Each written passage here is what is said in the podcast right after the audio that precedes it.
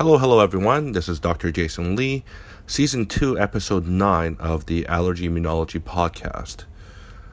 Uh, for those that don't know, I'm an allergist and clinical immunologist that practices in Toronto, Ontario. And in this episode, we're going to talk about the bad effects of systemic steroids. Now, you may know this as prednisone. These are pills of steroids that you take for uh, various conditions, not just limited to allergy, uh, asthma, or uh, respirology or dermatology. Uh, every specialty of medicine uses uh, steroids of one kind or another. Now, the name of the game is really uh, local steroids, whether they be delivered to the nose or the lungs or the skin, are generally pretty well tolerated in our small doses. We don't absorb much of it into uh, our body. Steroids in general work by affecting every single cell uh, that they hit. So they're not really a targeted therapy, and they've been sort of this brute force uh, big gun to take out for a lot of medical conditions over the years. Um, steroids are anti inflammatory, so they limit inflammation, but they do this by essentially shutting off every uh, cell, not just the white blood cells or a subset of white blood cells. So this is very different. It's it is like a shotgun approach or a nuclear bomb, whatever war analogy you want to use. Um, now, when your asthma gets pretty bad and you're in the middle of a acute exacerbation, like very ill from getting an asthma attack, uh, steroids are uh, used very frequently. And uh, to this day, it probably is one of the uh, only options that people have. So the idea is to try to control your asthma so that you never reach the point of requiring oral steroids. Now, oral steroids um, are not benign by any means. Um, you know, one of the things that uh, some lawyers make a career doing uh, and do, doing very well for themselves is going after a one in ten thousand side effect of a hip fracture. So even with a single dose of steroid, for some reason, it can close off the blood supply to uh, the ends of your hip bone. Uh, we call this avascular necrosis. So there's no more blood, so the, that bone dies and you get a fracture. This can also happen in other bones as well, though. People forget that um, other bones are very reliant or dependent on one small blood vessel. This includes uh, the equivalent joint at the shoulder. So, we look at the effects of steroids. And in, in, the other condition that I treat a lot, uh, chronic urticaria, these are hives. Uh, steroids should really not be used only uh, in the setting of a, a acute emergency. Really, uh, should they be used? So, broadly speaking, steroids we try to save as a, a last resort. Of course, in eczema flares, uh, doctors also like to use uh, systemic steroids. Usually, prednisone is the go to at 50 milligrams.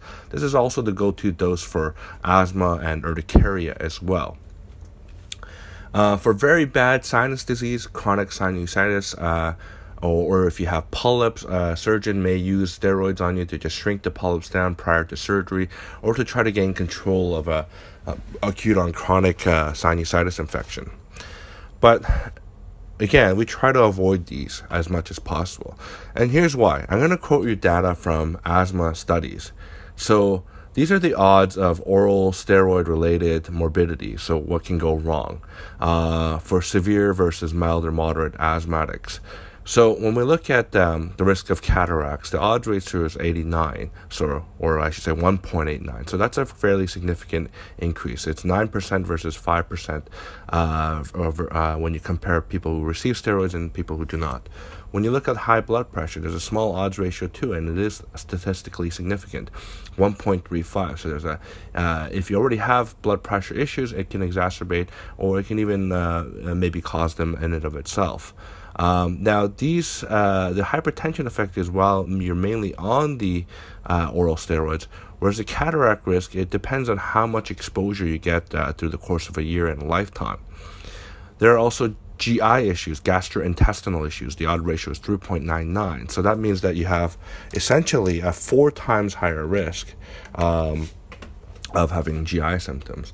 Now, p- before people used to think that steroids can cause uh, ulcers or peptic ulcer disease, uh, it really doesn't. It can cause some gastritis, inflammation in the uh, GI tract, but doesn't usually cause ulcers in of themselves. Although I have to preface this by saying that this is a little bit controversial because the evidence is kind of uh, both ways on this. Psychiatric disorders, the odds ratio is about 1.43. Again, uh, statistically significant. Um, I've seen the most well mannered um, patients become, you know, very not nice and very uh, and or uh, very anxious on uh, systemic steroids. So uh, some people also describe feeling like Superman. They can do a lot. They start cleaning their entire house when they're on steroids. Um, this is a real side effect. I wonder if actually the number is higher. Um, metabolic disorders, type 2. Uh, so if you have diabetes already, it makes glycemic control very hard. Now, if you're obese, meaning you have a body mass index of over 30, uh, the risk is uh, even higher for uh, uh glycemic control and maybe unmasking of diabetes.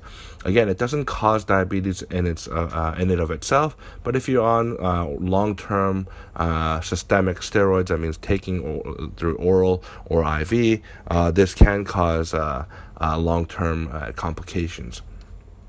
Now, cardiovascular disease, which includes some of the diabetes and the hypertension, uh, again, of course, as you would expect, that's a little bit higher. The odds ratio is 1.36, uh, so it's 10% versus 7.8%.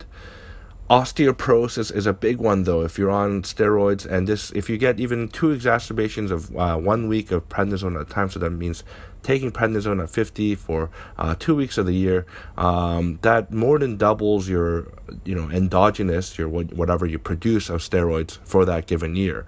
So the osteoporosis risk is uh, 5.23. And one of the things that always surprises me is that uh, physicians who use a lot of steroids, like uh, uh pulmonologists, respirologists, uh, they actually uh, very seldomly are aware of the osteoporosis, or they're aware, but they don't really act on it. So one of the things that I do for all my severe asthmatic patients who require a uh, who have used a ton of steroids in the past is we do a baseline uh, DEXA scan or a bone mineral density scan. So that gives me a baseline of what to work for.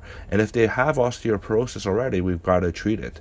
Um, and again, the DEXA score should be uh, repeated if there is more and more uh, repeated exposure or an intervention. Uh, usually, I like to involve my endocrinology colleagues in this. So, uh, overall, patients with uh, you know oral steroid use have significantly higher risk of complications. There's other things I didn't talk about as well that does thin the skin.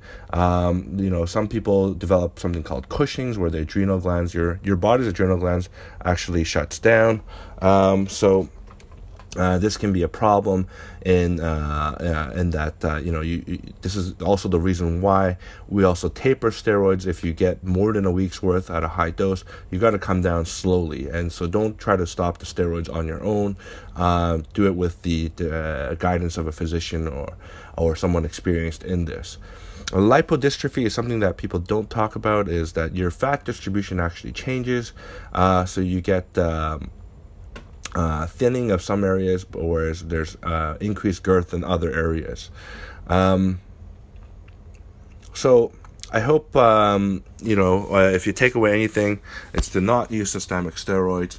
So um, you know I know that uh, it's the knee-jerk reaction of some people, and and and and rightly so. Sometimes you really do need steroids, but um, you know if your conditions are managed uh, before this uh, whether it's through the use of a biologic or other uh, uh, inhalers or uh, antihistamines and so on and so forth or whatever condition you're having, um, you really should not uh, need it that much. Thank you.